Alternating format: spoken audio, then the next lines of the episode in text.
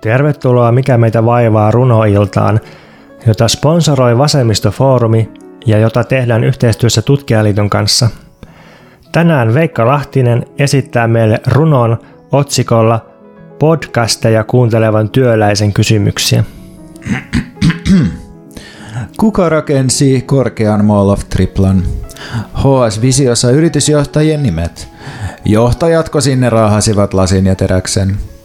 Ja monesti myllätty kalasatama. Kuka sen niin monta kertaa rakensi? Ja missä asuivat terveydestä huolehtivat hoivatyöläiset?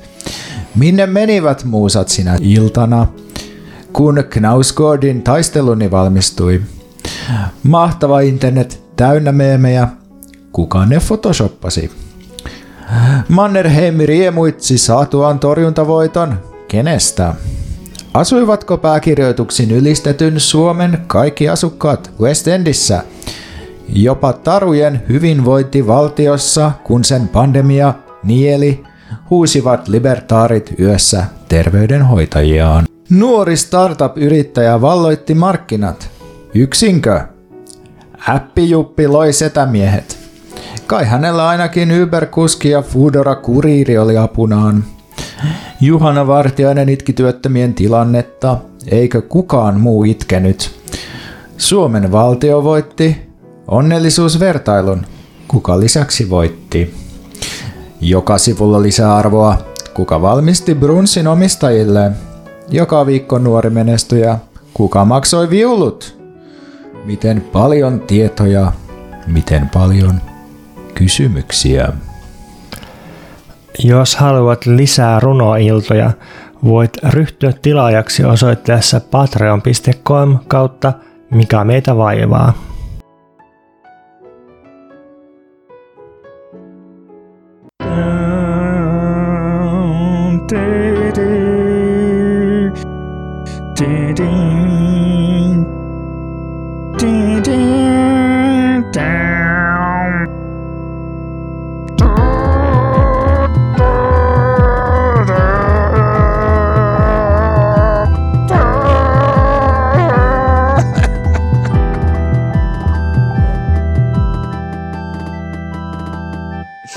Kuten voi kuulla, niin Helle on sulattanut meidän aivot ja Veikka on aivan kesälomalle lähtötunnelmissa täällä kuumassa asunnossa. Kuumassa studiossa. Niin, on tämä myös asunto kyllä ja päässä vaan keinuttaa, kun olen ollut veneessä ja aivokuori on jäänyt veneasentoon. Mä just tänään kävin lukemassa jonkun sellaisen tutkijaspesialistin huonosti Google Translatettua tekstiä siitä, miten, miten tämmöinen maasairaus vai mikä sen nimi nyt onkaan, tämmöinen maakrapusairaus on tosi niin kuin piinallinen juttu, että sulle voi vuosiksi jäädä sellainen keinunta sen jälkeen, jos sä oot ollut veneessä. Eli Ruotsin laiva-efekti, semmoinen on siis käynnissä sulla ja onnittelut tästä veneen hankkimisesta, että sehän on, on tota, jostain syystä semmoinen eliittimarkkeri, vaikka semmoisia koinsyömiä, ruosteisia ja reikäisiä purkkeja saa kai aika halvallakin. Niinpä, siis jos veneen hankkiminen kiinnostaa, niin tota, tämä meidän maksoi pari tonnia, että ei se enempää maksa kuin vanha auto. Syökö koit veneitä? Osoitinko mä tällaisen maalla asuva ihmisen tietämättömyyttä veneistä nyt? Ehkä teillä sisävesillä on tehty jostakin plyshistä ne teidän veneet. Ei siis kyllä... Semmoinen sohva, plyshi vene. kyllä, Kyllä kelluisin. Mutta siis äh, niin veneet, usein ainakin tällaiset veneet, missä me ollaan, niin se on niin lujite muovi se perusmateriaali, siinä on puuosia, mutta jos siellä on jotain kankaita, niin kyllä se varmaan koitkin pärjää. Mutta mut erityisesti hämähäkit viihtyy niin kuin hyvin purjeveneiden sisällä, koska niissä on mukavan kosteita ja semmoista. Mä nykyään jätän hämähäkit eloon kotona ja suojelen niitä jopa kissoilta, mutta sitten kun mä kävelin tuossa metroon, niin sitten mun teepaidassa oli hämähäkki ja sitten mulla oli sellainen paniikki hetki, että muutenkin oli kuume ja kiire ja hiki ja sitten sit mä yritin vaan sitä hämähäkkiä pois ja sitten se oli sittenkin symboli jostakin. Joo, mä mietin, että tämä kuulostaa semmoiselta 1900-luvun puolivälissä tehdyltä ekspressionistiselta näytelmältä, että miksi hämähäkit vaivaavat minua? Sitten mä oon silleen, että mitkä hämähäkit? Nuo hämähäkit tuossa, näetkö? Tule, isä, mennään jo sisälle. Ja sitten kun ne menee sisälle, niin ne takertuu valtavaan seittiin ja kapaloituu siihen totaalisesti ja sitten nostetaan ja sätkimään. Kauppapodcastaajan kuolema olisi kenties nimeltään tämä. Mitä kuuluu? Mä koin tässä hiljattain pyramidihetken, kun mä katselin mainoksia kadulla. Ja pyramidihetkeksi mä kutsun sitä hetkeä, koska, koska tota, kaikkihan tietää pyramidit, jotka nykyisen tehokkuusajattelun näkökulmasta voi tuntua aika oudolta. Siis että joskus 4000 vuotta sitten tyypit käytti kymmeniä vuosia, jotta ne saisi pinottua miljoonia kivikuutioita toistensa päälle, jotta syntyisi giganttinen hauta Faaraolle, johon sitten voisi laittaa muumioituja ruumiita ja sitten tehdä semmoista 2D-taidetta, joka kuvaa oman aikansa ihannoitua elämäntapaa. Niin sitten tämmöinen pyramidihetki tarkoittaa havahtumista siihen, kun tajuaa, että, että meidän yhteiskunnallinen elämä ei välttämättä ole tietyiltä osilta tai periaatteilta niin älyttömän kaukana semmoisista sivilisaatioista, jotka on meistä vuosituhansien päässä, jotka sitten saattaa vaikuttaa meistä jotenkin naurettavilta tai yksinkertaisilta. Et tietysti meillä on kaikenlaisia vapauksia, niin kuin, ää, esim. kahvikone tai kuplavesikone. Enkä mä niitä vaihtaisi Egyptin pyramideihin välttämättä. Mutta mutta jos sitä miettii, niin meidänkin elinympäristöt on täynnä taidetta, joka kuvaa valtaa pitävän luokan ihanteellista elämäntapaa tai ainakin normin mukaista elämäntapaa käytöstä, jota omistajat suosittelee alamaisillaan, alamaisilleen. Mehän on kauhean kauan naurettu täällä lännessä edesmenneen Neuvostoliiton sosialistiselle realismille, mutta et jotenkin meillä on silti bussipysäkit täynnä photoshopattuja mainoskuvia ihmisistä, jotka käy töissä tuhoamassa eläimiä ja luontoa ja toisia ihmisiä ja noudattaa normeja ja näkee kauheasti kärsimystä ja vaivaa voidakseen hankkia vaurautta, jotta voisi nousta kulutushierarkiassa. Ja sitten meillä on some täynnä digitaalisia veistoksia yksilöistä. Jos lukee printtilähteä, ja printtilähteä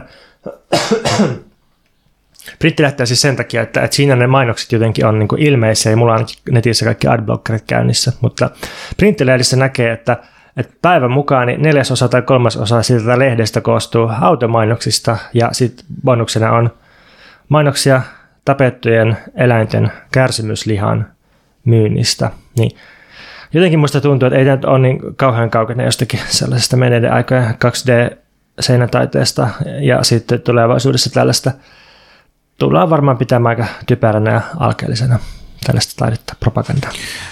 Niin joo, näet, näet sä tämän niin, että kun jos katsotaan vaikka tämmöisiä luolien maalauksia, missä on jakkihärkä, niin sitten mm. on silleen, että katso, he maalasivat mitä he näkivät.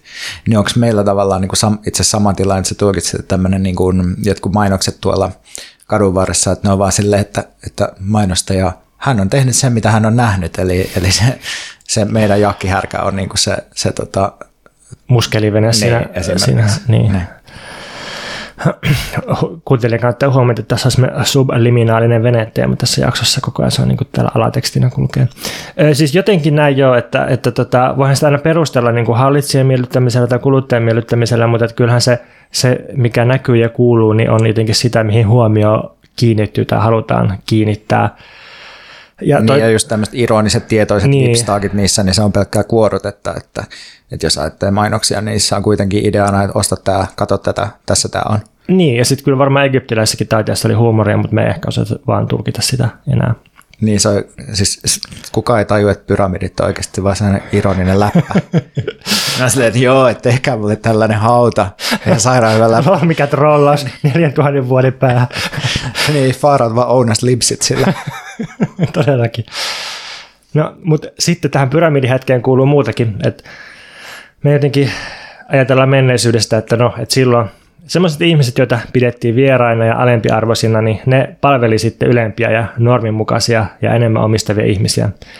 Niin nyt jos pääkaupunkiseudulla tilaa Voltilla ruokaa tai Fooderolla tai Uberillä kyydin, niin sieltähän tulee yleensä musta ihanen tyyppi, joka ei sitten ehkä ole saanut muita töitä, joista maksettaisiin enemmän, tai mistä minä tiedän, olla, että se tykkää työnsä joustavuudesta, mutta joka tapauksessa on, on tämmöinen tilanne, että mustat palvelee valkoisia ihan kuin oltaisiin jossain 1800-luvun Amerikassa, mutta nykyään tätä ei vaan sanota suoraan tai perustella jollain rotuopeilla, vaan, vaan puhutaan siitä, että markkinat valitsee, että Markkinat tuottaa totuuden ja luonnollisen järjestyksen siinä, missä sen aikoinaan tuotti kuninkaat tai papit tulkitsemalla jumalten tahtoa.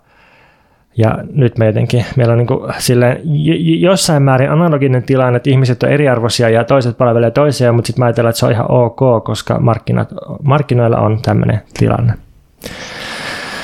No sitten kolmas juttu, minkä mä liitän tähän pyramidin hetkeen, niin on se, että, että mehän pidetään nykyään vaikkapa maaorjuutta ihan hirveänä periaatteena, mitä se tietenkin olikin, eikä kukaan varmasti halua takaisin maaorjuuteen. Mutta silti me toimitaan joiltain osin samansuuntaisesti. Mä nyt voisin siteerata Wikipediasta Keski-Euroopan keskiaikaa. Maaorjien piti viljellä maapalstaa ja maksaa veroa, mutta heitä ei yleensä saanut kaupata, kuten varsinaisia orjia. Heillä oli myös juridisia oikeuksia ja lakien suoma suoja, ja he saattoivat pitää tuottamansa ylijäämän itsellään ja ostaa itsensä vapaiksi. Monin paikoin maaorjat kasvattivat itselleen vehnää, joka oli tuolloin vaikeasti kasvatettava vilja, mutta josta sai suuret myyntivoitot, ja näin saattoivat vaurastua. Niin tästä ehkä voisi vetää jotain vertailua siihen, että miten me nykyään viljellään omia työkykyjämme ja CVtämme ja eletään jatkuvassa velassa, jotta me saataisiin kehittää itseämme, jotta me pystyttäisiin myymään itseämme työnostajien palvelukseen. Ja meitä ei tietenkään voi suoraan myydä, ja meillä on oikeasti oikeuksia ja sitten toisaalta me voidaan ostaa itsemme vapaaksi keräämällä riittävän suuri sijoitussalkku, eli tämmöinen niin firetys, voi, voi niin sijoittaa, säästää ja sijoittaa itsensä aikaisen eläkkeelle, mutta se on mahdollista vaan harvoille. Ja sitten moni meistä tietysti kasvattaa itselleen tai kehittelee, haaveilee tällaista bisnesideasta tai jostakin ihmissuhdeverkostosta, jonka avulla voisi sitten saada myyntivoittoa ja vapautua tästä jatkuvasta ää, niin kuin, ikään kuin virtuaalisesta maaorjuudesta. Eli lopulta mekin edetään, jotta me voitaisiin maksaa tuottoa jollekin toiselle, joka on meidän yläpuolelle, yläpuolella. Ja sitten viime kädessä tämä joku toinen on meidän hierarkkinen yhteiskuntajärjestelmä. Tästä pyramidihetkestä mulle seurasi sellainen olo, että tämä kaikki ihan hirveät roskaa ja pitäisi välittömästi mennä kadulle, tukkia kadut ja kaataa kaikki autot nurin ja pysäyttää kaikki ja laittaa yhteiskunta välittömästi erilaiseksi. Sitten tuli aurinko tuli lämmintä ja mä tyydyin siihen, että mä menin rannalle lukemaan persuista ja aivoista. Onko tämä sitä, äh, kun puhutaan vieraannuttamisesta, onko tämä sitä niin kuin vieraannuttamista, että, että otetaan ikään kuin meidän olosuhteet ja katsotaan niitä jostain tällaisesta vieraasta näkövinkkelistä, jonka kautta ne näyttäytyy täysin niin kuin kummallisina ja perverseinä? Joo, ehkä, ehkä sit sitä vieraannuttamista tai vieraantumista, niin sitä voi ajatella silleen negatiivisena, tai niin kuin joku sosiologia voisi olla silleen, että, että nyt, mulla on niin huono hetki käynnissä, että mä, niin kuin, mä koen jotain anomiaa ja vieraantumista yhteiskunnasta ja mut pitäisi niin kuin kaapata takaisin ja saada integroitua siihen. Tai sitten voisi ajatella sille autonomi marksilaisesti, että, että vieraantuminen on positiivinen kyky just sille, että, että vieraantuu yhteiskunnasta ja pystyy myöntämään se oman eronsa ja vieraantumisensa, niin sillä tavalla kerätään just voimaa sen tuhoisen yhteiskunnan kumoamiseksi ja, ja jo, jonkun muun luomiseksi. Niin kyllä, ja sittenhän tämä, niin kuin, jos puhutaan sitä brehtiläisestä tota, näyttämötaiteesta, niin on tämä Verfremdungseffekt, eli vieraannuttamisefekti, missä siis just ir, niin kuin, saataan keskeyttää joku niin kuin näin, näennäisen niin kuin todellinen tilanne ja, ja asettaa niin kuin, heittää se ikään kuin katsojan tai osallistujan silmille, että katso tätä, mitä tässä tapahtuu, ei tässä ole mitään järkeä. Mitä se tarkoittaisi podcastissa? Miten me saataisiin kuuntelija vieraantumaan? Siis tajuut sä, kuunte- sä joka kuuntelet tätä herää, siis nämä ihmiset elää tällä joka päivä. Mitä Veikka sulle kuuluu? Tänään tota, mä olin ensin niin ajatellut, että tämä olisi myös mikä mua vaivaa, ja ehkä tämä onkin, mutta tämä on samaan aikaan nyt sekä kuulemista että vaivaa. Että varmaan moni kuulija, joka niin kuin tarkasti seuraa meidän jaksojen rakennetta, niin ihmettelee, että hetkinen, että miten voi olla kuulumiset ja vaiva samassa paketissa, koska yleensä tulee ensin kuulumiset, ensin tulee intro, sitten kuulumiset, sitten vaivat ja sitten suositukset, mutta nyt mä rikon tämän rakenteen ja, ja tota, vieraannutan meidän kuulijat tällä. Mutta mä ajattelin tota, puhua vähän aivoista, koska meillä on tänään aivoteema ja tota, koska meillä vähän viivästetään aivoteemakäsittelyä, niin omaa luokkaa ehtii jo tehdä aivojakso ennen meitä, mutta me tullaan nyt sitten perässä. Niin, mutta aloitan kertomalla mun tota, tätä äänityspäivää edeltävästä päivästä, eli torstaipäivästä. ihan tällaisen aikataulun kautta. Heräsin kahdeksalta aamulla ja sitten ensimmäiseksi mä säädän mun sen päivän ekaa tapaamista myöhemmäksi vasta kello 9.30 alkavaksi, koska mä oon sotkenut tällä viikolla kaikki mun kalenterimerkinnät. Siinä mä soitan mun isälle ja kysyn neuvoa moottorin, veneen moottorin huoltamisesta. Sitten kello 9.30-10 mä mentoroin yhtä meidän uutta työntekijää ja me käsitellään animalian vaikuttamistoimintaa ja sen kehittämistä. Kello 10-10.30 mä tapaan tämän työntekijän kanssa yhtä hallituksen ministerin erityisavustajaa ja me keskustellaan eläinlain uudistamisesta. Sitten kello 10.30-10.40 mä annan tälle mentoroitavalle työntekijälle palautetta siitä, miten tämä tapaaminen meni ja miten hänen lobbaustaitonsa ovat kehittyneet. Kello 10.40-11 mä muotoilen follow-up-sähköpostin liittyen eläinten kivun lievitykseen ja lypsylehmien ulkoiluoikeuteen uudessa eläinlaissa tälle erityisavustajalle, jonka mä olen tavannut. Sitten kello 11 mä lähden veneelle. Sitten mä irrotan moottorin. Mä kaivan YouTubesta australialaisen tutoriaalivideon Yamahan moottorin potkurien purkamisesta. Sitten mä otan sieltä irti yhden semmoisen osan nimeltä murtosokka mukaan vietäväksi malliksi kauppaan. Sitten kello noin 12.30, kun mä oon saanut nämä jutut tehtyä, niin mä oon venetarvikekaupassa, mutta se myyjä ei ole paikalla, niin mä lähden pois sieltä. Sitten kello 13.00 mä tapaan Kalliossa oikeutta eläimelle järjestön Kristo Muurimaata liittyen yhteiseen kampanjointiin tulevaisuudessa. Samanaikaisesti mä vahingossa törmään yhteen toiseen aktivistiin ja sitten meidän piti tavata kello kolmelta, mutta me perutaan se tapaaminen ja käydään tää läpi tämä meidän asia samalla kun me syödään lounasta Kriston kanssa, niin tämä kolmas tyyppi on tässä mukana. Ja sitten me sovitaan myöhemmästä yhteistapaamisesta mahdollisen syksyllä tapahtuvan kampanjoinnin tiimoilta. Kello 14.30 mä menen uudelleen sinne venetarvikekauppaan ja sitten sieltä mut lähetetään toiseen venetarvikekauppaan Laajasaloon. Sitten mä eksyn hetkeksi sellaisella vähän niin kuin idylliselle puurivitalo-alueelle Laajasalossa. Ja sitten lopulta mä pääsen kauppaan, mistä mä löydän oikeanlaisen osan, jota mä oon. Sitten kello 15.00 mä asennan sen osan tuohon veneeseen, pistän potkurin takas kasaan ja, ja laitan moottorin takas paikalleen. Kello 15.30 mä oon kotona ja kirjoitan läppärillä tiivistelmää mun eilen vetämästä animaalian tulevaisuusskenaario työpajasta ja lähetän sen, sen työpajan osallistujille. Sitten kello 17 mä tapaan yhtä mun kollegaa sen kotityöhuoneella. Me juodaan kahvit ja keskustellaan muun muassa työasioista ja meidän ahdistuksesta. Sitten kello 18 mä palaan kotiin, mun pitäisi vielä lukea Karri Malapuun kirja loppuun ja kirjoittaa osuus, tämä osuus podcastiin huomista varten. Sitten kello 20.00 mä oon maannut sohvalla kaksi tuntia, sitten mä teen Instagramiin yhden tekstipostauksen luista Malabuuta ja sitten kello 22.30 mä kirjoitan tämän osuuden. Miltä se kuulostaa? Ihan hirveältä. Mä en kestä tällaista elämää ollenkaan. Mä siis, mä siis sellainen ihminen, joka stressaantuu, jos pitää tavata yksi ihminen per viikko. No ei, ei per päivä. Ja sitten mä yritän aina siirtää ja perua kaikki mun tapaamiset, jos mä helpotun kausti, jos näitä tapaamisia ei ole. Niin, tota, mutta kuulostaa myös siltä, että sulla on statusta, koska sulla on paitsi se vene, niin sitten sulla on kiire, mikä on statusmarkkeri, ja sen lisäksi sä osaat näköjään YouTube-avulla korjata perämoottorin, eli sulla on niin myös tämmöinen niin maskuliininen statusjuttu, symboli. Niin kyllä. Mä en siis todellakaan osaa korjata mitään perämoottoreita. Jos kaipaat perämoottorin korjaajaa, niin ota veikkaan yhteys. Jep. Mä osaan kylläkin rikkoa perämoottorin, hens piti myös saada sitä takaisin kuntoon. Et, et, et, jos kaipaat myös jonkun rikkomaan sun perämoottorin, niin kannattaa ottaa muuhun yhteyttä. Voidaan tulla upottamaan kaikki veneet. Joo, kyllä. Mutta tässä niin päivän aikana mun aivot järjestyi lukemattomia kertoja uusiin asentoihin, kun erilaiset sosiaaliset tai sosiokulttuuriset materiaaliset mikromaailmat seurasi toisiaan tuossa äsken nähdyssä aikataulussa. Ne mikromaailmat järjestyi uudelleen ja romahteli.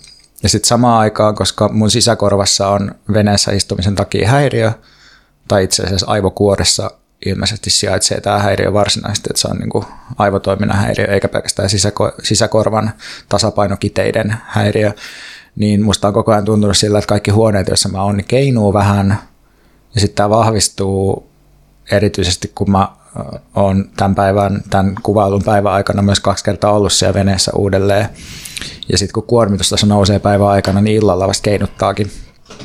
Niin sitten tällaisissa päivissä, tämä siis sä sanoit Pontus, että kuulostaa hirveältä, mutta täytyy sanoa, että tässä on myös jotain sellaista, missä mä pidän, eli nopeat vaihdokset, sit yllättävät asioiden ja ihmisten välillä muodostuvat yhteydet.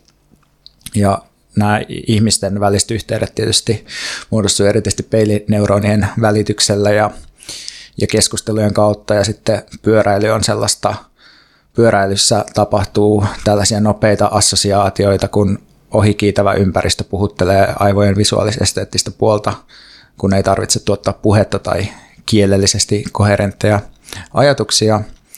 Mutta se, mitä mä niinku tässä jään sitten miettimään, on se, että miten tämä jatkuva mikromaailmojen räjähdystä ja uudelleen järjestäytymisen potentiaali voitaisiin saada aikaan, tai miten tää, mitä tämä potentiaali voisi saada aikaan sellaisessa ympäristössä, jossa mun ei olisi pakko myydä työvoimaa säilykseni hengissä. Eli mitä aivot voisi saada aikaan toisten aivojen kanssa yhdessä, jos niiden potentiaali ei rajattaisi tällaisiin muodollisiin kokouksiin ja sähköpostien kirjoitteluun ja kaikkeen tällaiseen.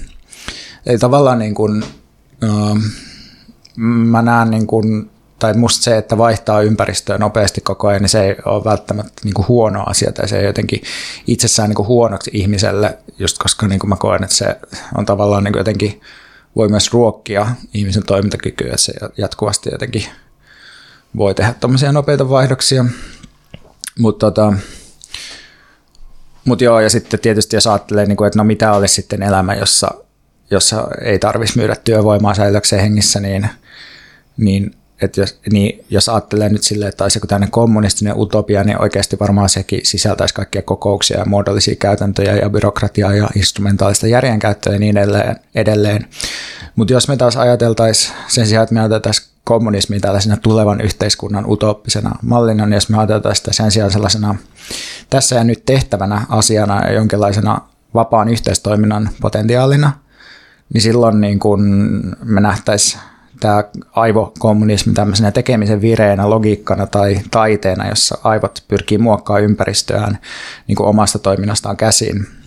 Eli se olisi mahdollista kaiken keskellä ja vallan sisältä käsin. Eli edelleen kun mä mietin tota mun päivää, niin, niin sekin tollainen päivä, missä tavallaan mä niin kuin samanaikaisesti teen jotain niin kuin työjuttuja ja sitten mä teen jotain muita yhteiskunnallisia projekteja ja käyn välillä venekaupoissa ja asennan potkuria, niin sen tavallaan voi että se voi sisältää sellaisia niin kuin yhteistoiminnan ja jonkinlaisen niin kuin oman ympäristön muokkaamisen taskuja, vaikka se toisaalta niin kuin sisältää aika paljon myös sellaista ikään kuin määrättyä ja, ja niin kuin muu ylhäältä tai ulkoapäin niin kuin ehdollistettua tekemistä, niin että et, et sitä ei välttämättä tuommoista kiireistä päivää tarvii nähdä pelkästään sellaisena niin kuin mun kiusaamisena tai sellaisena, että tätä, tätä kapitalismi tekee ihmiselle. Uh, mutta sitten, niin, niin, että tällaisia yhteistoiminnan taskuja on mahdollista muodostaa myös mun eilisen päivän kaltaisiin uh, jatkuvasti uudelleen järjestyviin ja romahteleviin konteksteihin. Ja sitten mä niin mietin tätä, että no milloin mä oon kokenut sit tällaisia niin jotenkin yhdessä virtaamisen kokemuksia – niin mulle tuli mieleen ensimmäiseksi, että se kun me ollaan kirjoitettu sunkaan meidän liberalismikirjaa, sitten esimerkiksi silloin kun me tehtiin työstä kieltäytyjän liiton aktio Kampin TE-keskuksessa, josta löytyy hassun hauska YouTube-video myös, tai silloin kun mä oon ylipäätään päässyt ajattelemaan tai luomaan yhdessä jotain, joka ei noudata tilojen tai kielen tai ruumiiden normaaleja käyttöohjeita tai käyttötapoja. Mutta sitten ehkä yksi juttu, mitä tässä vielä niin jään silleen miettiä, on just tämä, että että onko tämä hirveä tekemisen tahti sitten kuitenkin tavallaan, että vaikka tavallaan ajattelisin, että no mä teen myös mielekkäitä asioita, niin onko se tekemisen tahti ja sellainen niin kuin päivän täyttäminen, onko se kuitenkin myös jotenkin sellainen vähän niin kuin epämääräisempi, vähän diffuusimpi kuitenkin joku niin kuin ulkoa asetettu rytmi, sellainen, niin kuin, että sinun pitää saada aikaan, niin sinun pitää tehdä yhteistyötä, sinun pitää niin kuin luoda verkostoja ja kontakteja, että tavallaan, että, että sehän olisi hirveän kätevää, jos niin kuin niin kuin kapitalismi toimisi silleen, että ihmiset ajattelee olevansa niin kuin aina niin kuin 30 minuuttia päivässä kommunisteja, kun ne juttelee kavereidensa kanssa ja sitten niitä ei itse asiassa, että sit voi perustella, että ei mua itse asiassa alisteta, kun mä ihan itse haluan niin kuin tätä, tätä tehdä tässä. Mutta joo, ehkä kiinnostaa sun ajatukset myös tuosta, että et, et, onko mä itse onko mä todellis, onko mä vieraantunut, mutta mut myös kiinnostaa, että onko sulla, tuleeko sulle mieleen tällaisia aivokommunismin hetkiä sun omassa elämässä? No mä toivon, että sä oot vieraantunut. Jos sä et olisi, niin sit sä tota, olisit integroitunut, eli, eli sit sä olisit niin täysin vallan virtapiireihin kytkeytynyt. Mm, joo, mä, mä luulen, että kapitalismi ylipäänsä voi toimia vaan kaappaamalla kommunismia, siis aivojen kommunismia ja arkipäivän kommunismia ja Siis se, siitähän... Kommunismi on niin perusoletus ja, ja sitten se, sen päälle niin tullaan kaappaamaan tavallaan. Niin, niin, niin, siis jotenkin silleen, että, että okei, että ihmisenä, mehän joskus trollattiin semmoisella evoluutiobiologisella argumentilla tai evoluutiopsykologisella, evoluutiososiologisella, että hei, että ihminen on alkuperäisesti kommunistinen eläin, niin no ei se, ei se nyt ehkä ole sille luonnollisesti kommunisti, mutta et, et niin kuin tietyistä tarpeista johtuen niin ihmisten keskinäinen toiminta, niin usein arjessa niin järjestyy jotenkin sille etäisesti kommunistisesti tai anarkistisesti, miksi sä et halua kutsua silleen, että et ei toimita markkinoiden mukaan, mutta ei toimita käskysuhteidenkaan mukaan, vaan toimitaan silleen, että joku tarvii jotain, niin sitten joku hoitaa sitä sillä. Ja, ja niin kuin ihmiset niin sanotusti uhraat jotenkin omaa, omaa tun, tunneenergiansa ja aikaansa toisille, vaikka siitä ei niin kuin selvästi saa mitään takaisin, mutta on selvää, että, että se on niin kuin jollain epämääräisellä tavalla kollektiivinen etu. Ja ja näin, niin sitten toi varmaan pitää paikkansa, että, että kapitalismille on hyvinkin edullista, jos, jos ihmiset 30 minuuttia päivässä on kommunisteja. että, että se ei niin ehkä sille riitä kumoamaan mitään, mutta toisaalta se, se niin kuin, kyllä toi kuulostaa minusta ihan mielekkäältä tuommoinen kuvaus aivokommunismista sillä tavalla, että se on jotenkin asioiden tai oman elämän uudelleen järjestämistä niin itsestään käsiin ilman mitään valmiiksi annettua tehtävää tai, tai sellaista, että, että lopulta pitäisi kuitenkin realisoida se tekeminen jonain, jonain niin kuin voittona tai, tai tällaisena niin kuin, ää, järjestyksen rekisterin kirjattavana piirteinä. Niin, eikö voisi siis ajatella, että, jos menisi jotenkin tosi silleen niin kuin, uh, tavallaan se niin kuin laskennallisen uh, logiikan mukaan, niin sitten niin kuin että pitäisi pystyä mittaamaan myös kommunismi niin kuin rahassa, että paljon, su, paljon, sä, niin kuin, paljon sä pystynyt tälle projektille keräämään rahaa, jolla sä pystyt vastustamaan sitten, niin kuin, tai miten suuria tappioita olet aiheuttanut vaikka niin kuin, taloudelle tai järjestelmälle. Niin, tämä se on tosi kiinnostava tässä mielessä, että jos kommunismi on laidullisesti erilaista, niin sit se, se, se on täysin absurdia miettiä, että onko kommunismi tehokasta, koska jos sen pointti on just olla jotain muuta kuin siinä tehokkuuden niin, ajattelun niin. viitekehyksessä. Niin, tämän takia just kannatetaankin me, nimenomaan kannatetaan sitä, että ihmiset vaan sekoilee jotain, vetää hirveästi päihteitä ja tuhoaa omat elämänsä, koska se on just tosi tehotonta niin. ja sikäli niin kuin antikapitalistista by definition. Mutta siitäkin syntyy kaikenlaista, tai siis en mä tiedä syntyykö sitä enää kaikenlaista, mutta tässä oli tietysti lyhyt vaihe, jossa syntyi hirveästi hyvää popkulttuuria siitä kaiken kaman vetämisestä ja, ja näin edelleen. Voi olla, että nykyään vaatimukset on niin kovia, että se se niin semmoinen totaalinen sekoilu ei niin kuin enää riitä, että pitää niin just mikrodosettaa ja näin, niin sit siitä voi syntyä jotakin sellaista.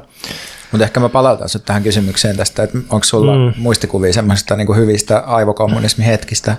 Joo, no, mulla on usein semmoisia, että mä oon yksi, koska, koska si, silloin musta niin se on siis, siis jotenkin, että uh, jos ajattelee mun semmoista päivää, missä mä oon eka uh, hortoillut sängyn ja keittiön pöydän ja, ja tota, sohvan välillä kolme tuntia ja, ja sitten sit oletetaan nyt vaikka fiktiivisesti, että mä oon tavannut jonkun ihmisen tai jutellut sen kanssa jossakin netissä ja sitten sit mä oon lukenut pari kirjaa ja vähän selannut nettiä ja sitten mä menen rannalle ja sitten mä menen tosi kuvassa paatteessa meren aaltoihin ja sitten siellä meren aalloissa mä huomaan, että että et, et niin mun aivoissa ikään kuin potentiaalisesti tai jotenkin virtuaalisesti läsnä se, se kaikki, mikä sinne on tullut muista ihmisistä ja teksteistä. Ja sitten siellä se jotenkin yhdistyy, just kun on semmoinen rento hetki, mun ei tarvitse tehdä mitään, ja sitten mulle tulee joku sellainen uusi kulma tai aistimus tai, tai joku idea, ja sitten sit mä niinku, tavallaan niinku arkijärjen näkökulmasta niin se on niin kuin minä yksilö, jolle se idea tulee, ikään kuin mä keksin sen, mutta sitten aivokommunismin näkökulmasta se, niin kuin mussa ei ole oikeastaan paljon mitään, mä oon vaan aivot, jossa nämä kaikki leikkautuu toisiinsa intersektionaalisesti ja muodostaa sen, sen jonkun idean, joka siis oikeasti on kollektiivinen, vaikka se on näennäisesti mun yksilöorganismin aivoissa, niin tämä on mulle sellainen aivokommunistinen hetki, ja mun mielestä tämän myöntäminen olisi myös jollain tavalla kommunistista, siis se, että että kun näennäisesti teot tulee yksilöistä, niin sitten eihän niin kuin kukaan osaa tehdä mitään. Eihän niin kuin ihminen ei kehity ihmiseksi ilman sitä valtavaa määrää hoivaa ja yhteistyötä ja kielenkäyttöä ja yhteistä ajattelua ja niin edelleen. Jotenkin tämän lähtökohtaisen ja välttämättömän kollektiivisuuden tunnustaminen ja tukeminen, niin se on sitä arjen kommunismia. Niin, siis jos mä nyt mietin ihan näitä vaikka näitä tekstipostauksia, mitä on nyt tehnyt tuonne meidän Instagramiin, niin niin kyllä niissäkin, tai jos mä mietin, miten mulla nyt niin semmoisia miten kirjani ovat syntyneet, ei kun, että miten niitä tulee. Niin, miten IG-postaukseni ovat syntyneet. Niin, kukaan ei ole pyytänyt puhumaan radioaiheesta, mutta siis että et, et se on aina silleen, että päivän aikana niin kiertää erilaiset tekstit ja muistumat ja tekstipätkät niin päässä. Pää on vaan sellainen niin kuin, uh, mä ajattelen se vähän niin kuin sellaisena isona hallina, jossa vaan kiertää sellaisia niin kirjairivistöjä edestakaisin ja sekoittuu toisiinsa ja lävistää toisiaan ja, ja sitten sieltä niin kuin nousee jotain, jotain ylös, mutta, et sit, et, et, mutta et, et se tiivistymään, niin sen, että sen jotenkin selittäisi itse, itsensä kautta, niin se tuntuu tosi niin kuin jotenkin typerältä ja, ja yksinkertaistavalta ja tylpältä, niin kuin, että itse olisi keksinyt sen. Joo, niin tässä on jotenkin finessejä ehkä, että et musta on ihan ok viitata silleen käytännön mielessä siihen, että, että kuten Veikka kirjoitti niin, niin se, se on vaan helpompaa, kun jos, jos kaikki olisi anonyymiä tuotantoa, niin sit se, se on vähän semmoista mössömäistä ja että ehkä se myös jollain tavalla motivoi ihmisiä, jos ne saa niin pienen sellaisen maininnan, että tämä tyyppi kanavoi tämän, niin kyllä Joo, siis ja siinä siis niin kyllähän, kuin, niin ja siis kyllähän jotkut on tosi paljon parempia kanavoimaan asioita niin. kuin toiset, tai, silleen, niin. et, tai parempia, mutta että jotkut onnistuu kanavoimaan asioita silleen, että monet ihmiset kokee sen tosi mielekkääksi. Ja, niin. että et, et, et, totta kai siinä mielessä niin kuin se on ihan mun mielestä ihan järkevää käyttää jotain niin kirjoittajanimiä, mutta että se on vaan niin kuin hyvä jotenkin tajuta, että, että, se, että se on kuitenkin sitä kanavointia. Ja se, Joo, ja si, si, sitten muista se finessi toiseen suuntaan on se, että että jos tämmöinen nimeäminen on niin kuin ok, kunhan sinne pidetään tietyt asiat mielessä, niin musta sitten ei ole ok se, että, että tämän nimeämisen perusteella niin joillekin kasautuu sitten kaikki rahat ja voitot. Tai, tai jotenkin tämmöinen, että, että mä vedän nyt ihan päästäni, mutta että sanotaan, että et kirja Joku vaikka pöllisi niin Instagramin omaan käyttöön pelkästään. Ja sit... niin, tai siis, että et, et kirjailijoista 2 prosenttia vetää 95 prosenttia tuotoista. En tiedä, ei varmaan ole tämmöinen tilanne, mutta et se, et periaatteessa se, se, se on musta niin järjetöntä, että et koska se on kuitenkin jollain tavalla mielivaltaista, että kukaan nyt onnistuu mitäkin kanavoimaan. Että okei, että se vaatii kauheasti aikaa ja vaivaa, mutta niin kuin laajassa mittakaavassa niin ei se nyt niin niin, niin kuin paljon yksilöstä kiinni, että kun jollekin pitäisi antaa kaikki rahat ja toisella ei mitään. Että se, siksi musta, se, niin kuin mä haaveilen semmoisesta tuotannosta, jossa meillä olisi kunnon turvattu perustulo ja sitten sen päälle voisi vois, niin kuin jokainen voisi nauttia jostakin tekemisensä mukaan jostakin, oli se sitten tunnustusta tai, tai jotain, jotain tällaista ekstraa, mutta jotenkin, että se perustoimeentulo, asuminen, liikkuminen, ruoka, terveydenhuolto, niin se ei olisi kiinni siitä, että pitää ottaa omiin nimiin jotain tuotteita. Mikä sua Pontus vaivaa tänään? Mua vaivaa perussuomalaisten aivot. On olemassa tämmöinen hassu suomalainen tietokirjatrilogia. Ensimmäinen osa siitä on Tommi Ushanovin, olisiko se ollut 2008 julkaisema Mikä vasemmistoa vaivaa. Jota en kyllä suosittele kenellekään. Muita Ushanovin kirjoja suosittelen lämpimästi, mutta tämä ensimmäinen aivan hanullista. No, mutta sitten me kirjoitettiin kirjan nimeltä Mikä liberalismia vaivaa, joka ilmestyi viime vuonna edelleen kaupoista saatavilla. Joo, Suosittelemme tämä, kaikille. Tämä on ihan ok tämä kirja. No sitten nytten tänä keväänä tai kesänä on tullut ulos Jussi Marttisen kirja Mikä perussuomalaisia vaivaa? Ja ystävällisen tuttavallisesti vastapainolta sitten tarkitoitiin meitä, että saattaisi kiinnostaa tämä kirja. Ja hyvin tarkitoitu, koska tämä on mun mielestä aika kiinnostava kirja – ja voin myös mainita, että täältä Jussi Marttiselta on aiemmin ilmestynyt hieno, hyvin kuiva ja hauska, kuivuudessaan hauska kirja roboteista. Nimi on Palvelukseen halutaan robotti. Ja mä tätä kirjaa lueskelin silloin, kun mä kirjoitin täysin automatisoitua avaruushamoluksuskommunismia ja yritin tuon Marttisen kirjan avulla välttää pahimmat ja hölmöimmät robottikuopat sitten. Tämä on siis insinööritaustaltaan tämä, tämä tota, Marttinen on tehnyt muistaakseni Turun telakalla jotain niin automatisaatiohommia ja sitten sit se on myöhemmin jo, ja mikä se on, johtatus, ei vaan johtajakoulutusta kyllä, johtajakoulutusta. Johdatustietojen käsittely tieteellisen kurssi käytiin. niin, niin sitten tässä niin johdat, hetkinen, miksi mulla menee niin sekaisin, johtajuuskoulutus, tai joku freudilainen, että mä, mä en niin voisi lausua johtajakäsitettä. Johtajakoulutuksesta niin jotenkin Marttisella ilmeisesti yhdistyi sitten, että – että okei, tässä saa jotain välineitä ymmärtää persuja. Ja, ja sitten se kirjoitti täällä kirjan, mikä on perussuomalaisia laivaa, ja sitten se viittaa meidän kirjaan ja tuohon tota, Ushanovin kirjaan, ja sitten se on silleen, että toisin kuin nämä hienostuneet filosofit, niin minä en esitä mitään monimutkaista aateanalyysiä, vaan käsittelen hyvin yksinkertaisesti tutkimusten ja kyselyjen pohjalta sitä, että keitä ovat perussuomalaiset ja heidän kannattajansa. Että se asemoi itse tällaiseksi kuivaksi insinöörikirjoittajaksi. Ja tämän Marttisen kirjan mukaan niin persojen pointti ei ole ollenkaan niiden aatteessa, eli siis ajattelussa tai puolueohjelmissa, koska kukaan persu ei juuri seuraa tällaista eikä kannata niitä. Siis persut ei kannata omia puolueohjelmia, niillä ei mitään väliä niille puolueohjelmia. Puolueohjelmia kirjoitetaan persuissa vain, koska puolueesta pitää olla puolueohjelma. Ne on ihan randomia, niissä vaaditaan mitä sattuu, ja itse ei ole oikeasti kiinnostunut osallistumaan niihin. Ne ei kiinnosta tosiaan edes omia. Niitä, niitä, ne kannattaa siis vain ignorata oikeastaan. No sitten voisi ajatella vaikka meidän podcastin pohjalta, että arvioidaan persuja sen mukaan, minkälaista politiikkaa ne tekee. Mutta ongelma on se, että persojen poliittiset käytännöt on tosi sekaavia ja vaihtelevia ja ne ei ehkä kauheasti saanut edes mitään aikaan. Ja aika usein ne antaa lausuntoja, joilla ei mitään tekemistä niiden todellisten kantojen kanssa, vaan jotka on tarkoitettu herättämään reaktioita ja ärsyttämään liberaaleja ja vihervasemmistoa.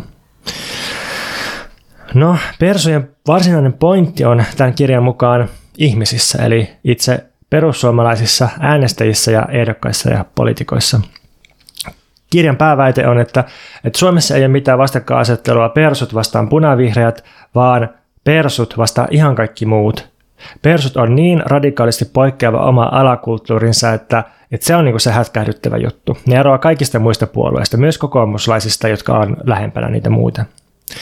Ja tässä kirjassa Marttinen käy läpi aika lailla satoja kyselyjä, uutisia, tutkimuksia ja raportteja, ja seuraavassa mä yritän vähän tiivistää niiden pohjalta. No, ehkä tiedetäänkin se, että persut on todella mieskeskeinen joukko ehdokkaita ja äänestäjiä, ja niiden kannattajissa on myös vähiten koulutusta ja eniten työttömiä. Ja väestötekijät ei kuitenkaan selitä persuilua lainkaan kokonaan, ja puoluekanta on oikeasti aika tärkeä osa persojen toimintaa, koska esim. vasemmistoliiton kannattajistahan moni on myös tosi huonossa asemassa, ja silti siellä ollaan kyselyjen mukaan aika äärilaidassa persujen kannattajien nähden ja tehdään myös erilaista politiikkaa. Ja sitten minusta on myös aika kiinnostavaa, että tällä ohimenevällä huomiona, niin persojen kannattajat ei ole kauhean huolissaan taloustilanteesta tai automatisaation aiheuttamasta työttömyydestä, vaikka siis siellä on tosiaan paljon työttömiä siellä.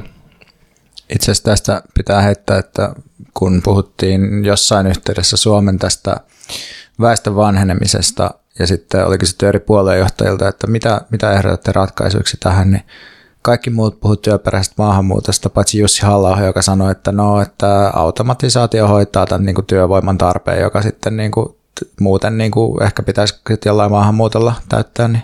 Tämä oli kiinnostava. Eli jotenkin tällainen niin kuin automatisoitu robottifasismi sieltä niin, tuli. Niin, niin, siis jotenkin vähän niin kuin, no, joskus se sanotaan, että Israel on niin kuin se täysin automatisoitu avaruus, homoluksusfasismi, mutta, niin. mutta että, tavallaan niin kuin, että, että se ajatus oli se, että sitten kun niin kuin, tarvittaisiin uutta työvoimaa, niin kun vanha poistuu työmarkkinoilta, niin haha, ei tarvitakaan, kaikki tehdään roboteilla. Tuossa viitattiin tuohon kantaan tuossa Marttisen kirjassa jotenkin sillä tavalla, että, että halla on silleen kiinnostavaa, että, että halla kannat on usein vastakkaisia persujen kannattajien kantoihin nähden, koska Persut on siis todella kannattajien näkökulmasta siis teknofobinen ja robottivastainen puolue, ja sitten halla vetää ihan eri linjaa siellä, mutta kannattajia ei tavallaan haittaa se, kun halla vaan tarpeeksi tekee vahinkoa liberaaleille ja vihervasemmistolle. Niin, ja sitten mä luulen, että se on myös se, että kunhan se vastustaa maahanmuuttoa. Niin, että se totta on kai, se, totta kai. Että mistä, mistä niin kuin pidetään kiinni, että nythän niin kuin Persut tai halla puhuu just siitä, että, että pitäisi luopua yleissitovuudesta kokonaan, ja AY-liike mm. on niin kuin ihan perseestä ja tällaista, niin en mä usko, että ne kaikki persuäänestäjät ihan siitäkään on samaa mieltä. Joo, mutta niin, toisaalta persujen kannattajien näkemyksiä on sille ehkä joskus vaikea arvioida, että, että monien kyselyjen mukaan niin Persujen kannattajat tuntee politiikkaa huonoiten kaikista.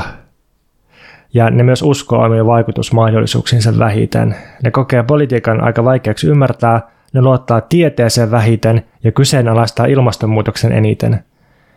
No, tämäkin on ehkä ei kovin yllättävää, mutta olisi ehkä vähän hätkähdyttävä lukea tuosta, että kaksi vuotta sitten kyselyssä 85 prosenttia persujen kannattajista ilmoitti, että ilmastonmuutoksen vaikutuksia liioitellaan. Voisi ajatella, että persujen kannattajilla olisi jonkinlainen halu suojella Suomen luontoa, mutta enemmistö niistä ei halua suojella metsiä yhtään lisää. Ja verrattuna muihin puolueisiin, kannattajiin, niin persut kokee eniten, että oma elintapa on ympäristön kannalta kestävä ja ne on myös käyttänyt pandemian aikana maskeja vähiten. Eli tähän asti se voisi tiivistää sillä, että persujen kannattajia yhdistää matala asema, matala koulutus ja heikko ymmärrys. Ehkä voi sanoa, että maailmasta ja yhteiskunnasta yleisesti. Tämä ehkä sitten liittyy siihen, että niin kuin sä Veikka äsken sanoit, niin persut saattaa äänestää omia taloudellisia etuja vastaan, just tälleen AY-liikettä vastaan, ja niin kuin, että et työttömät äänestää työttömien kurittamisen puolesta ja duunarit äänestää duunareiden kurittamisen puolesta. Ja miten nyt näin voi olla, niin Marttinen selittää tätä sille, että, että kaikkien tutkimusten pohjalta niin voi sanoa, että inho ja vihaa muita ihmisiä kohtaan on persuille tärkeämpiä kuin omat henkilökohtaiset edut. Jos persujen asenteet olisi normi yhteiskunnassa, niin elämä persuille olisi paljon vaikeampaa, koska siis näiden esimerkkien lisäksi, mitä on lueteltu, niin persuissa äänestäjissä on vaikka mielenterveysongelmaisia ja sitten, sitten tota, persut ajaa politiikkaa, joka on mielenterveysongelmien hoitoa vastaan, niin, niin kuin, että se, se on niin kuin omien etujen vastaista äänestystoimintaa.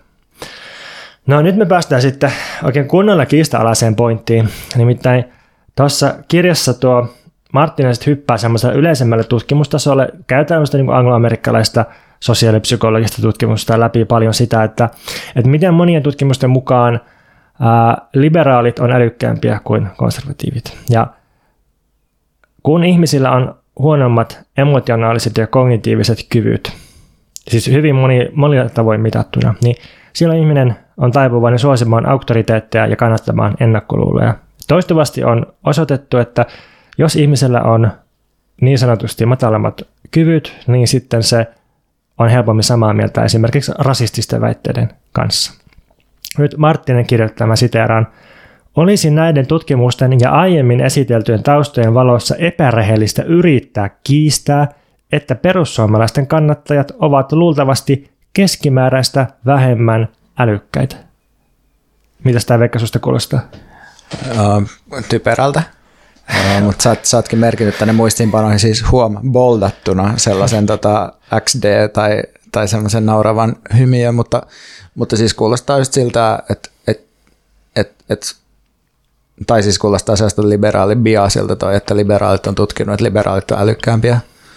Niin, ehkä silleen, että jos, jos koulutusjärjestelmä tähtää niin kuin tietynlaiseen liberaaliin subjektin sen rakentamiseen ja sellaisten kykyjen kultivoimiseen, jotka, jotka niin kuin edistää toimintaa tällaisessa jotenkin ainakin näennäisen kosmopoliittisessa työmarkkinakilpailussa, niin, niin sitten kun siellä järjestelmässä tehdään ikään kuin järjestelmän välituotteille tai lopputuotteille jotain älykkyystutkimuksia tai muita tällaisia, niin ehkä se sillä ole yllätys, että mitä sieltä tulee. Ehkä tässä voi ajatella, että älykkyys ei viittaa mihinkään synnynnäiseen ominaisuuteen välttämättä, vaan johonkin niin kuin – sosiaalisesti, yhteiskunnallisesti rakennettu, ja siinä mielessä se on ehkä ymmärrettävä mm. Mutta sitten sit tulee että silleen tautologinen niin kuin yhteiskunnassa pärjäämisen niin. kanssa tavallaan, että jos puhutaan vain, että älykkyys on joku niin kuin kyky menestyä ja kerätä erilaisia pääomia, mutta siis täytyy sanoa, että, että sen takia toi musta kuulostaa niin kauhean kiinnostavalta havainnolta, että kun mä kuitenkin ajattelen, että ne perussuomalaiset on kiinnostavaa se kannatus, ne kannatusmuutokset ja mä en usko, että niitä seittää se, että ihmiset tyhmentyy koko ajan. Niin kuin, tai niin kuin, että jos saatte jotain natsisaksaa, että silloin niin kuin oli ennätysmäärä tyhmyyttä, koska natsit sai niin kuin ennätyskannatuksen parlamenttivaaleissa. Että tavallaan niin kuin yhteiskuntatieteellisesti toi on huono selittäjä, tuommoinen niin kuin väestön, niin kuin, väestön niin kuin kaussin käyrälle asettuva älykkyys, että se, se ei seitä mitään muutoksia ikinä. Toi on minusta tosi hyvä kritiikki ylipäänsä sellaista ajattelua kohtaa, joka yrittää selittää asioita ihmisten ominaisuuksilla, ikään kuin sellaisella suhteellisen pysyvillä attribuuteilla, jotka ihmiset ikään kuin omistaa, jotka määrittää ihmisiä, koska se ei pysty selittämään muutosta tai, tai niin kuin, ikään kuin yllätyksiä, yllätyksiä, yllättäviä käänteitä. Mutta eh, niin ehkä vielä semmoinen pointti tuohon tyhmyyteen liittyen, että mun mielestä niin kun, äh, silloin kun puhutaan perussuomalaisista juntteina, niin mun mielestä ei just viitata välttämättä älykkyyteen, vaan nimenomaan niin kuin juntiksi heittäytymiseen, eli haluttomuuteen niin kuin ymmärtää erilaisia yhteiskunnallisia ilmiöitä ja taipumukseen suosia niille tavalla epärehellisiä yksinkertaisia selityksiä, jotka ehkä jotenkin niin on, on mukavampia ja hyödyllisempiä itselle. Joo, joo. Tot, joo, tohon, niin kyllähän tässä on taustalla niin kuin ehkä sitten rivien välissä semmoinen, tai ehkä rivien päälläkin semmoinen näkemys, että, että rationaalisuus on sitä, että, että jotenkin on, on ikään kuin puolueeton tai tarkastelee laajasti ja itsekriittisesti asioita ja ei, ei valikoi faktoja oman mielensä mukaan. Mutta mitäs jos ikään kuin irrationaalisesti valikoi faktoja mielensä mukaan ja sitten onnistuu rakentamaan poliittisen liikkeen, joka saa valtavan kannatuksen ja pystyy vaikuttamaan asioihin, niin onko se sittenkin älykkyyttä, koska se on politiikassa pärjäämistä. Että, niin, niin jos, niin jos mitataan vain lopputulosten kautta, että, että tämä politiikka toimii ja tällä niin. saa kerättyä itsellään tietyn asema. Koska just Jussi halla nyt ei niin kuin millään edes tämmöisellä niin kuin sanotaan niin kuin tämmöisen meritokraattisen asiantuntijayhteiskunnan mittareilla voi pitää tyhmänä ihmisenä. Mm. Että hän on vaan niin kuin onnistunut mobilisoimaan niin kuin tällaisen liikkeen tai niin kuin olemaan sen kärjessä sille, että hänestä voi tulla seuraava pääministeri. Joo, no, mutta, mutta sehän on myös mahdollista, on älykkäät johtajat, mutta tyhmät kannattajat, siis tämän Marttisen kirjan. Niin, että ne älykkäät tyypit johtaa niitä typeryksiä, niin. se on se todellinen niin. malli siellä. Joo, no jatketaan vähän esittelyä. Koska tämä on käynnissä johtajuuskoulutuksen tämä Marttinen, niin tämä, tämä tota nimeää, että, että tämän persojen niin jatkuvan epäluulon ja epäluottamuksen ja epäilyn, joka siis tulee niin monessa tutkimuksessa niin monen eri tavoin esiin, että ei sitä ehkä voi kiistää, niin, niin tämän kaiken voisi nimetä muutosvastarinnaksi. Äh, siis, että ylivoimaisesti suurin osa persojen kannattajista haluaisi hidastaa kaupungistumista ja ylipäänsä näkee, että kaikki on mennessä päin helvettiä ja huonompaan suuntaan. Että siinä on niin tämmöinen tämmöinen niin vihaa kaikkea muutosta, ei kaikkea muutosta, mutta suurinta osaa muutoksista kohtaa ja sitten toisaalta nostalgia menneeseen. Ja no sitten moni ehkä on lukenutkin tällaisesta some-reaktiotutkimuksesta, jonka mukaan persujen, poliitikkojen tai ehdokkaiden somereaktioista, niiden saamista somereaktioista suosituin on viha. Ja sitten, sitten siihen tähän vihaan ja autoritarisuuteen liittyen niin oli tämmöisiä kiinnostavia nostoja, että, että persut luottaa suomalaisista eniten Trumpiin ja Putiniin. 2016 jopa 44 prosenttia luotti Putiniin. Seuraavana tuli keskustalaiset, joista 8 prosenttia luotti Putiniin. No sitten perussuomalaiset välittää muistisuomalaisista vähiten, ää, siis ihan niin kuin millä tahansa kyselyä tai kategorialla mitattuna. Ja, ja sitten kun perusut kuitenkin puhuu suomalaisuudesta, niin, niin se suomalaisuus ei tarkoita siis mitään niin kuin oikeasti etnistä tai juridista tai kulttuurista juttua, vaan se tarkoittaa samanmielisyyttä. Et kun perso puhuu suomalaisuudesta, se tarkoittaa, että ne, jotka on suomalaisia ja täysin samanmielisiä niiden kanssa.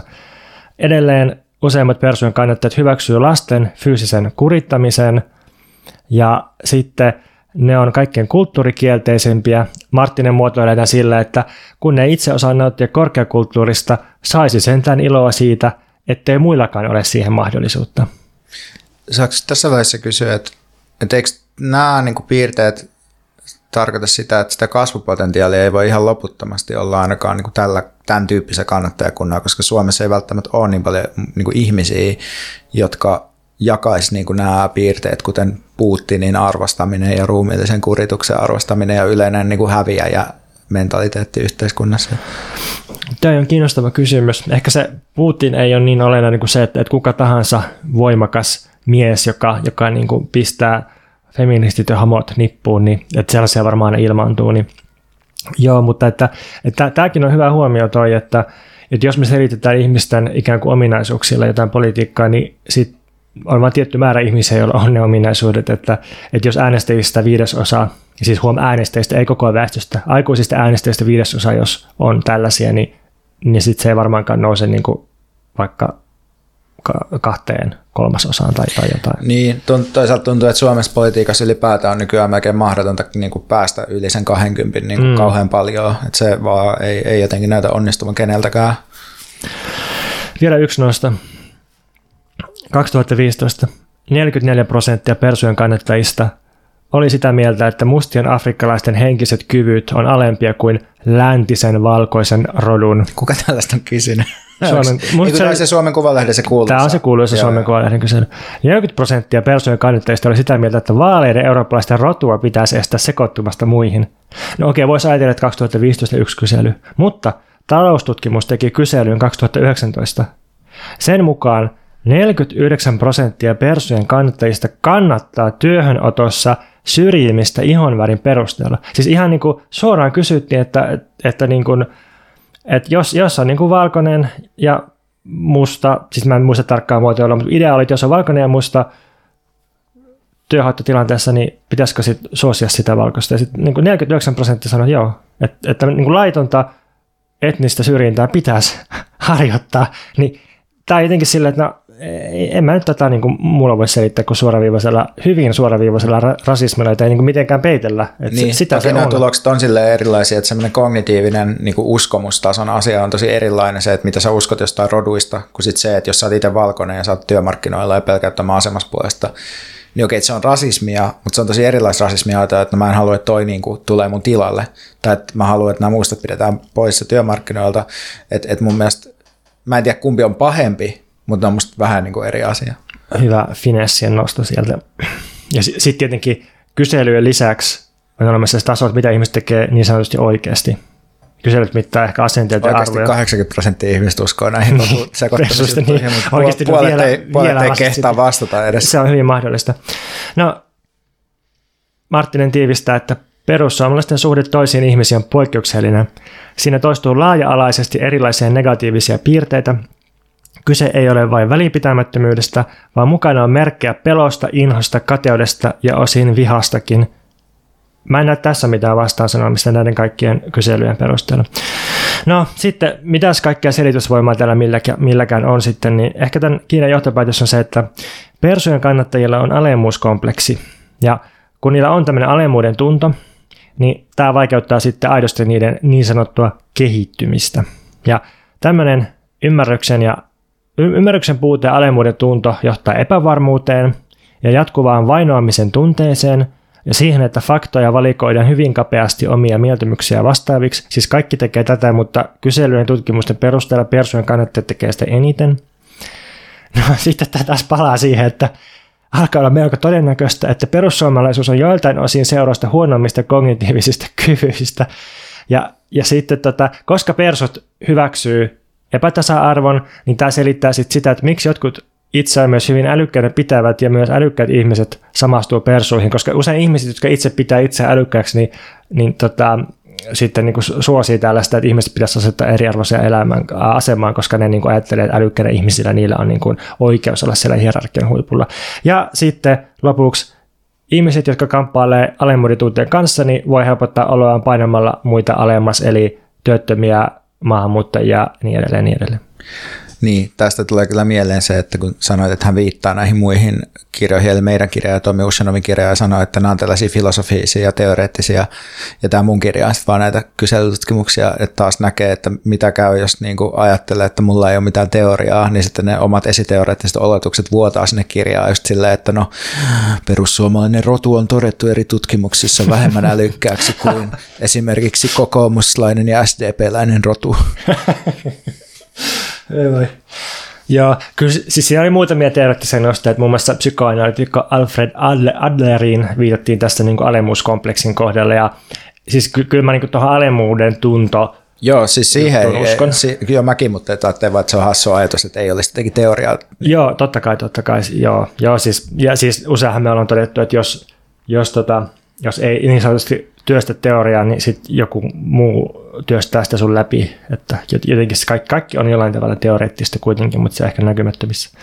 No mä sitten vähän referoin lyhyemmin tätä kaikkea, mitä mä selitin, niin ää, ruokapöydässä mun puolisolle.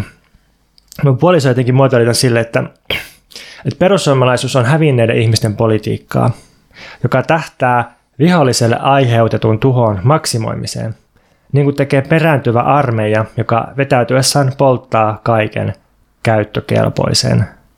Tämä oli minusta hieno semmoinen niin filosofis-runollinen jotenkin, että tätähän persoon politiikka on, että niin kuin, se on tosi tuhoisaa, se on, se on, niin kuin, se on väkivaltaista, se on niin kuin pahan tahtoista, se on ilkeää, se on, se on veristä, se on kuristavaa myös persuille itselleen, mutta niille sille ei väliä, koska se vahingoittaa niiden vihollista kuitenkin ehkä vielä enemmän kuin niitä. Niin, toi on ehkä aika äärimmäinen muotoilu, että mä mietin nyt vaikka tätä Persoja jo muutamissa vaaleissa käyttämää slogania Suomi takaisin, niin siinä on tavallaan jonkinlainen niin kuin näin, tai siis vähän niin kuin näennäisen positiivinen visio siitä, että millaista yhteiskuntaa niin kuin tavoitellaan, joka on se, että että joku muu on ottanut Suomessa vallan ja meidän pitää peruuttaa takaisinpäin tilanteeseen, jossa asiat oli vielä hyvin ja oikein. Et siinähän ei ole silloin kyse vaan siitä, että tuhotaan kaikkea, vaan siinä on vaan kyse siitä, että tuhotaan nämä rakennelmat, jotka on niin kuin tehnyt meidän yhteiskunnasta perversin ja epäterveen. Niin, mutta sitten kun se, mihin ne haluaa palata, niin sitä ei ollut olemassa, niin tavallaan haluaa palata ikään kuin olemattomuuteen. Niin, Niin, toki näin, mutta että toisaalta että samalla tavalla voi esittää, että ei kokoomuksenkaan niin kuin, niin. Niin kuin vaalisloganit ole totta, mutta että kyllä silti ihmiset voi jollain tasolla niin kuin haluta niitä ja uskoa niihin.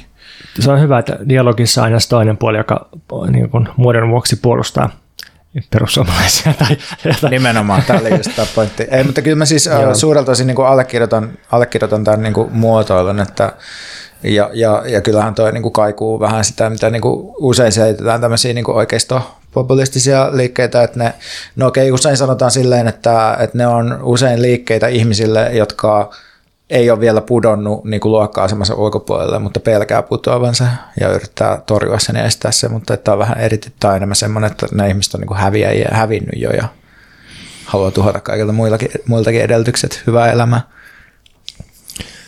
nyt me ollaan puhuttu persuista, niin jos mennään aivoihin ja saadaan sellainen rakenne, että me niinku, niinku tota, loikataan takaisin tuohon sun esille nostamaan aivoteemaan. Tämän Katrin Malabun ensimmäisen aivokirjan pohjalta tutkijaliitolta tuli siis kaksi Katrin Malabu suomennosta tässä kevään aikana. Ensimmäinen on Mitä on tehtävä aivoillemme. Ja siinä Malabu käsittelee aivojen plastisuutta – Plastisuuden käsite viittaa notkeuteen ja muovailtavuuteen, materiaalin kykyyn mukautua johonkin muotoon. Et esimerkiksi savesta sanotaan, että savi on plastista ainetta, koska sitä voi muotoilla, mutta sitten se myös jää siihen muotoon, mihin se on muotoiltu, mutta tavallaan sitä voi sitten taas muotoilla eteenpäin.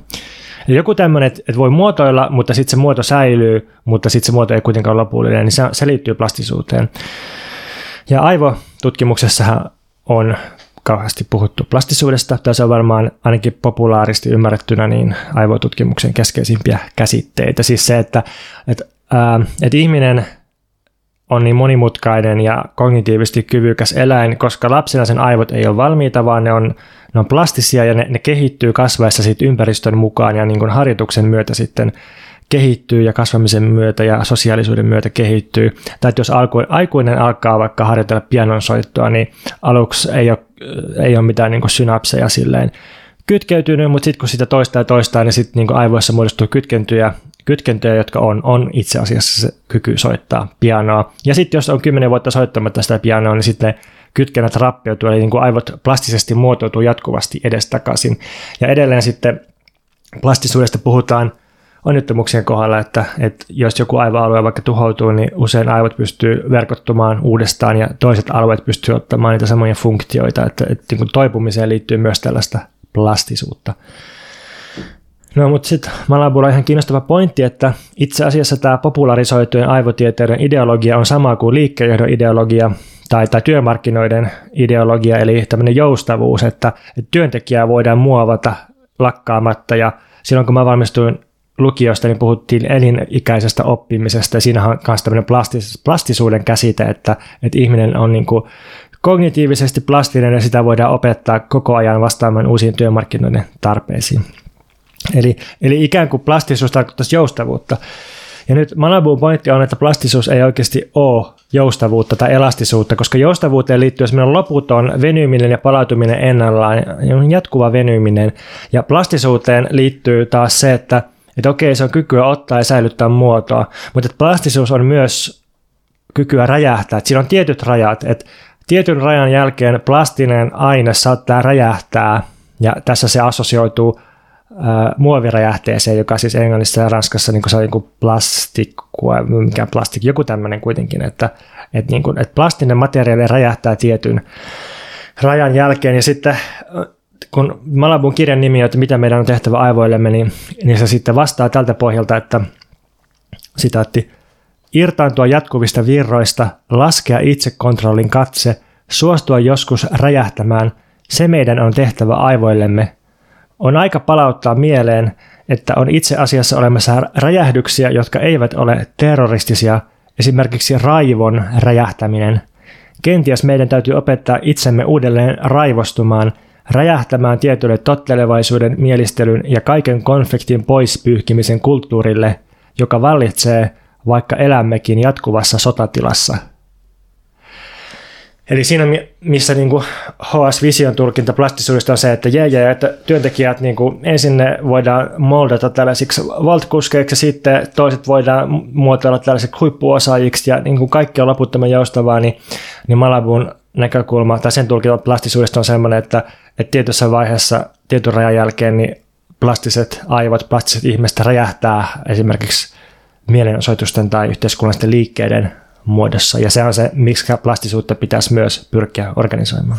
Niin, ja sitten tietty toisenlainen räjähdys on se burnout sitten myös niin. ehkä. Mutta mut joo, ja sitten tässä niinku, tähän niinku ulkoa ohjautuvuuden lisäksi niin toinen, mistä puhutaan, on niinku se, niin se, se on niinku autopojeettisuuden teema, eli että aivot myös niinku muokkaa itseään ja aivojen yksilöllistyminen on tavallaan sitä, että aivot niinku alkaa, alkaa muokata, muokata enemmän niinku, tai niinku niin kuin muodostaa tavallaan yksilöllisiä, siis nyt ei missään niin kuin romanttisen yksilön mielessä, vaan, vaan niin kuin muista erottuvassa mielessä niin kuin tietynlaisia hermoyhteyksiä. Ja sitten, tota, ja sitten tietysti niin kuin tähän itsensä muokkaamisen teemaan liittyy myös se ajatus, että, että laajemmin voidaan niin kuin muokata aivojamme ja laittaa ne toimimaan yhdessä tällaisten niin kuin kapitalististen prosessien ulkopuolella tai niistä, ehkä niistä riippumatta, ei ehkä ulkopuolella, mutta jotenkin ottaa niin kuin se aivojen muokkaaminen ja aivojen plastisuus niin kuin omiin käsiimme.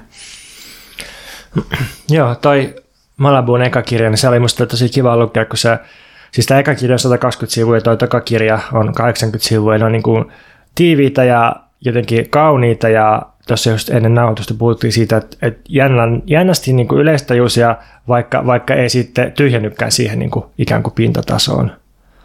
Mutta jotenkin itse luin tätä ekaa aivokirjaa silleen, yhdessä mä kuuntelin jostain äänikirjapalvelusta jotain populaaria aivo, aivo tota, tutkijan tällaista tietokirjaa. Nämä toimii hyvin yhdessä, että tavallaan aivotutkijalta tulee tieteellisesti perustelut, mutta kuitenkin kliseet, ja sitten Manabulta tulee sille vähän, niin kuin, vähän semmoinen niin outo näkökulma, joka myös perustuu silleen tieteeseen, mutta sitten niin ylittää sen filosofian avulla.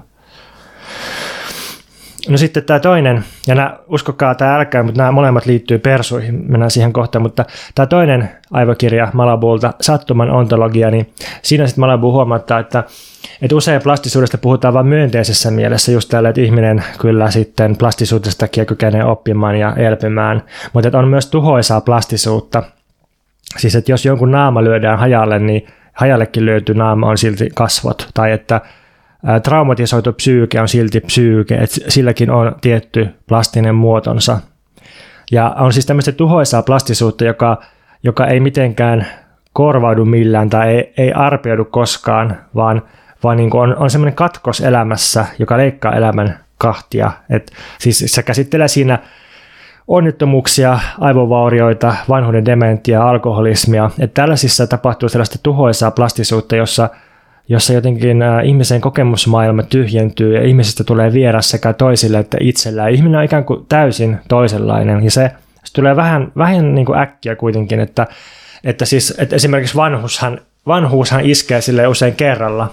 Et, et yhtenä päivänä huomata, että joku on, on vanhentunut tai rakkaus loppuu myös usein kerralla silleen, että yhtäkkiä jonain päivänä rakkautta ei enää ole. Ja onnettomuus on tietysti semmoinen, että se iskee äkkiä.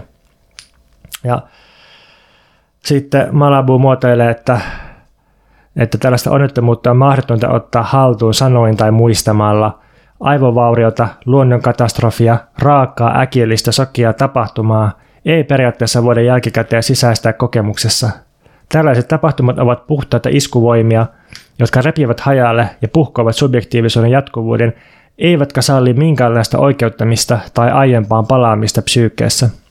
Miten sisäistä aivovaurio, Miten puhua tunnevajauksesta, kun siitä puhumiseen käytettäviä sanoja pitäisi kannattaa affektien, joiden poissaoloa juuri ollaan tote- toteamassa? No jos nyt katsotaan näiden Malabu käsittelemien onnettomuuksien ja aivovaurion uhrien tunnekylmyyttä, itsekyyttä ja välinpitämättömyyttä. Siis että et vaikka dementoituneista ihmistä tulee tosiaan hyvin itsekäs ja tunnekylmä ja välinpitämätön muita kohtaan. Jos katsotaan sitä lupauksista uskosta ja tulevaisuudesta kieltäytymistä, mikä tällaisia määrittää, niin tähän alkaa ma- muistuttaa tuon Jussi Marttisen kuvauksia persuista ja persujen tunneelämästä. Mä luen vielä yhden sitaatin tuosta Malabulta. Tuhoisa plastisuus tekee työtään mahdollisuuksien ehtymisen pohjalta. kun kaikki virtuaalisuus on jo kauan sitten hävinnyt, kun lapsi aikuisessa on pyyhitty pois, kun koheesio on tuhottu, tunne perheeseen kuulumisesta kadonnut, ystävyys menetetty, siteet hävinneet autiomaata muistuttavaan elämään yhä pistävämmässä kylmyydessä. Ja tämä kuvaa minusta aika hyvin perussuomalaisten politiikkaa ja taustaa.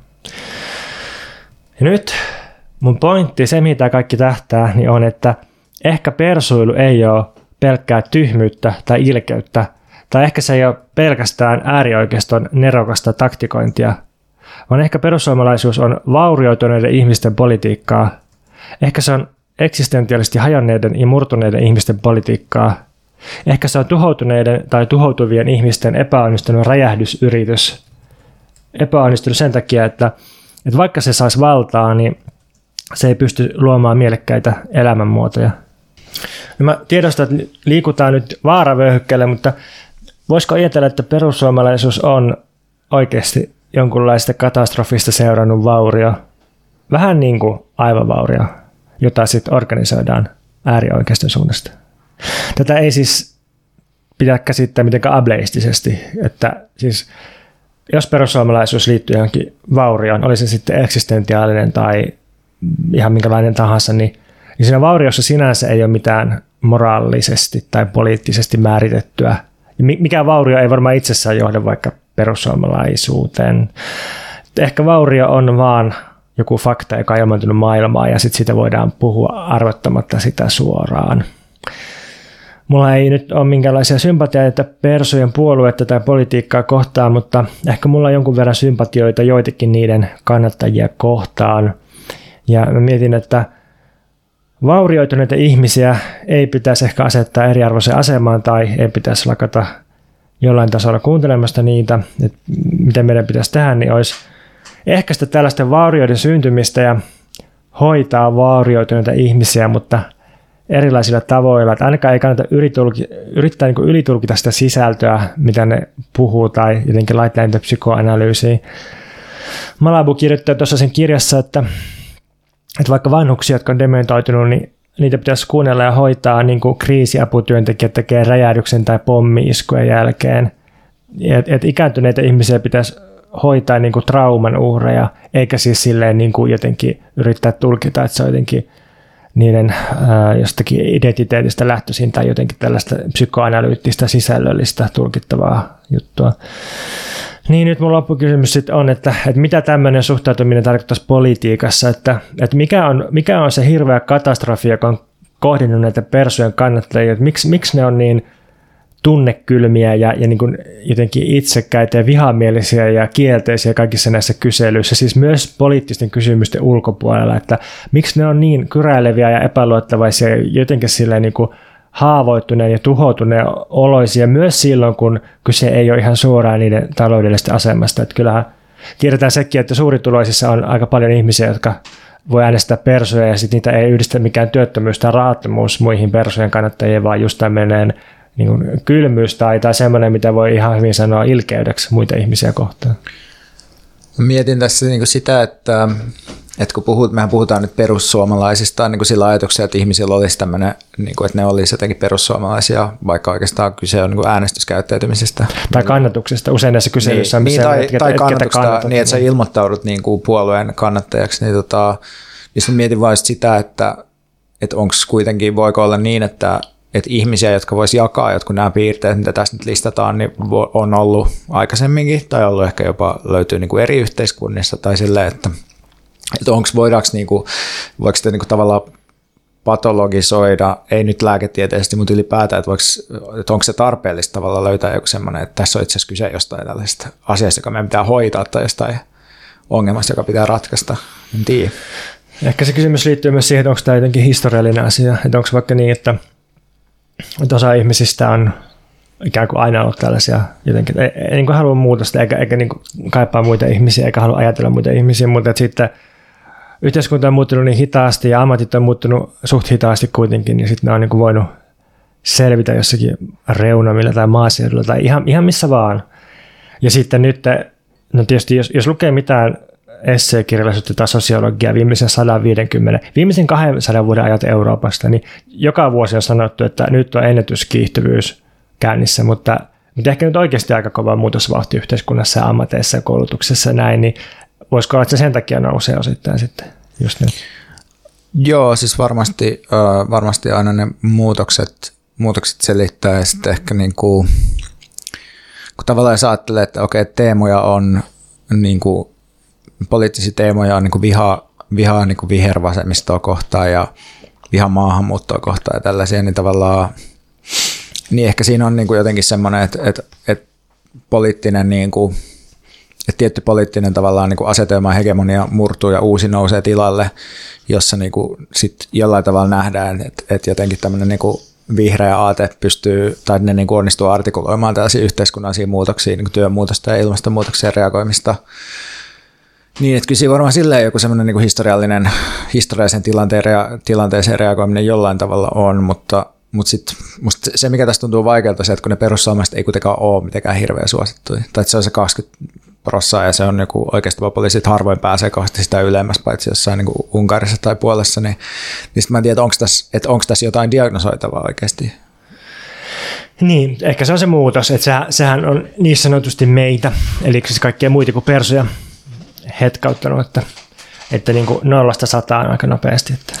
Mutta myös niin kuin 20 kymppiin ja takaisin 20 tavallaan, mm, että mm. Et, et 2011 persut sai jotain, saisi ne 19 prosentin kannatuksen vai 21 prosentin kannatuksen ja sitten ne kävi välillä hallituksessa ja hajosi ja sitten ne putosi takaisin 10 prosenttia ja sitten ne nousi takaisin niin kuin tänne niin kuin 20 viime eduskuntavaaleissa, niin sitten tavallaan herää, herää myös kysymys, että, että, että, että onko sen 20 tuolle puolelle niin kuin mitään menemistä oikeasti, että onko, vai, vai onko tämä niin kuin tässä? Niin, jos tämä kaikki on historiallista, niin sitten tämä varmaankin myös jollain tavalla ohimenevää. Mutta tota, mä haluan kysyä sinulta vielä yhden asian tästä kirjasta, jos sä kestät. Tämä Marttinen kuvailee, että minkälainen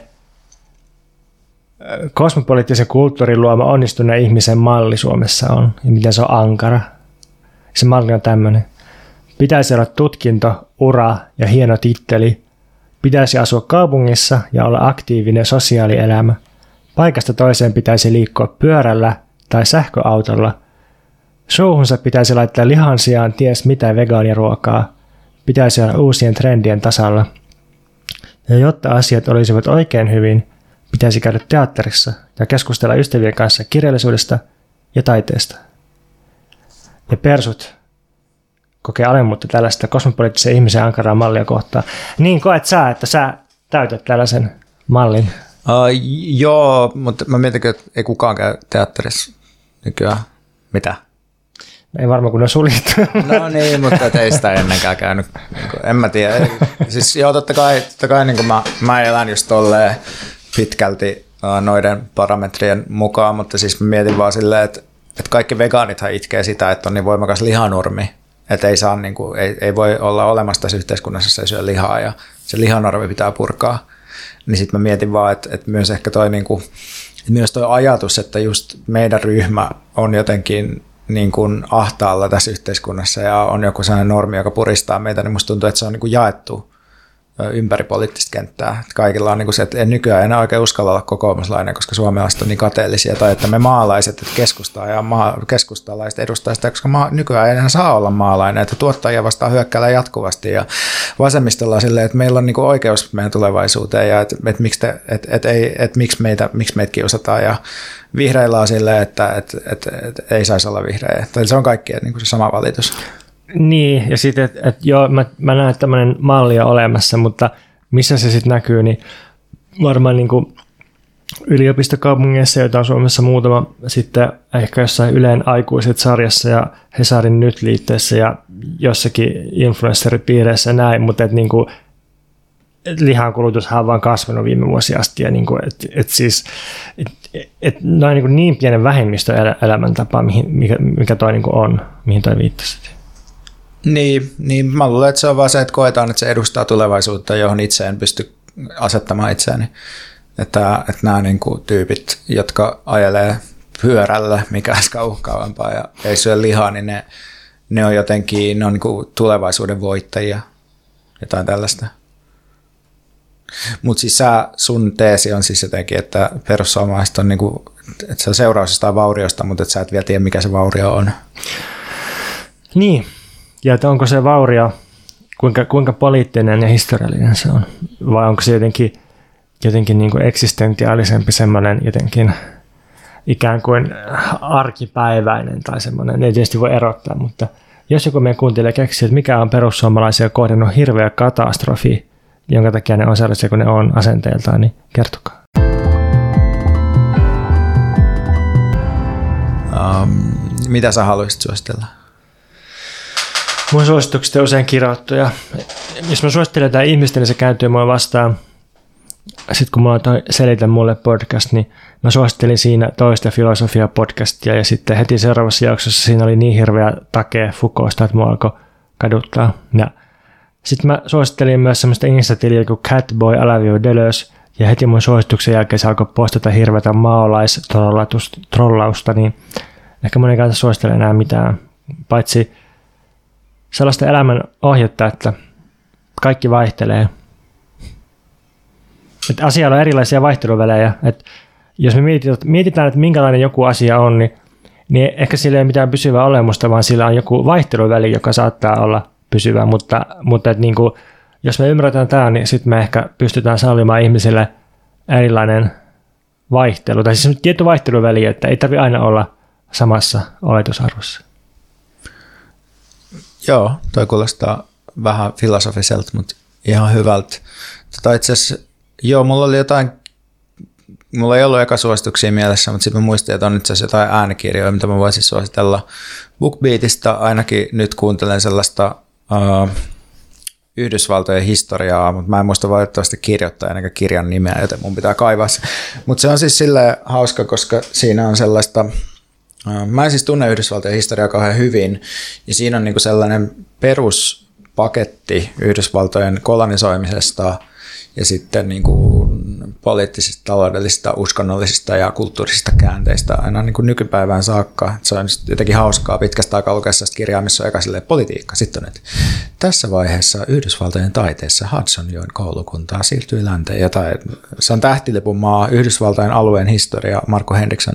Ja sitten mä en ole tätä toista kirjaa lukenut, mutta tota, mä kuuntelin siitä ehkä kolmasosan. On se tota, People's History of, of the United States, joka voi olla ehkä semmoinen vastakirja, tai ei ehkä ihan vastakirja tälle, mutta että se on, käsittelee niin kuin näiden eri, eri tällaisten niin kuin ryhmien alistamista Yhdysvaltojen historiassa ja kertoo sen historian sitä kautta. Ne löytyy myös BookBeatista kuunneltavana.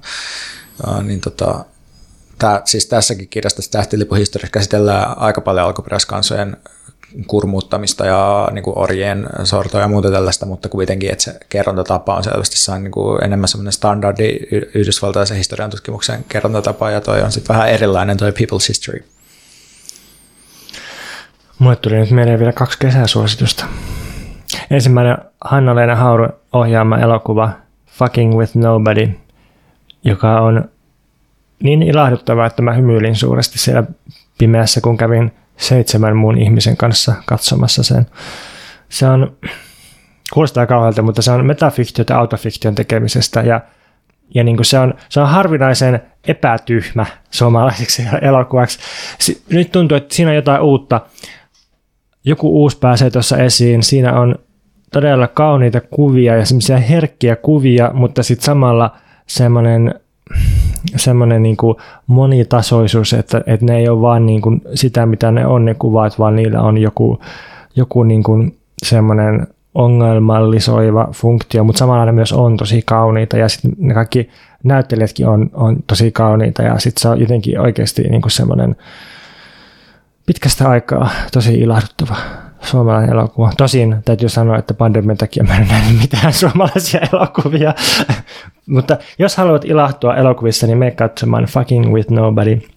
Muistan Hanna-Leena Haurusta kyllä sen, että se Lauri Mäntyvaaran Tuuheet ripset jo teki vaikutuksen ihan, ihan vaan niin kuin sellaisella yleisfreesillä otteella, sille, että uh, yhtäkkiä vähän tehdään maagista ja repliikit on jotenkin hassuja ja vähän outoja ja niin kuin sellaista, mitä tavallaan niin kuin, ikään kuin sellaista art, arthouse artsukamassa niin kuin yleensä niin kuin ne parametrit on sellaista ja ne odotukset on sellaista, että tämä nyt ei niin kuin mene ihan niin kuin sen standardikaavan mukaan, mutta se tuntuu suomalaisen elokuvasta todella freesiltä, koska suomalainen elokuva on niin tylsää tai niin kuin harvempi asia on tylsempää.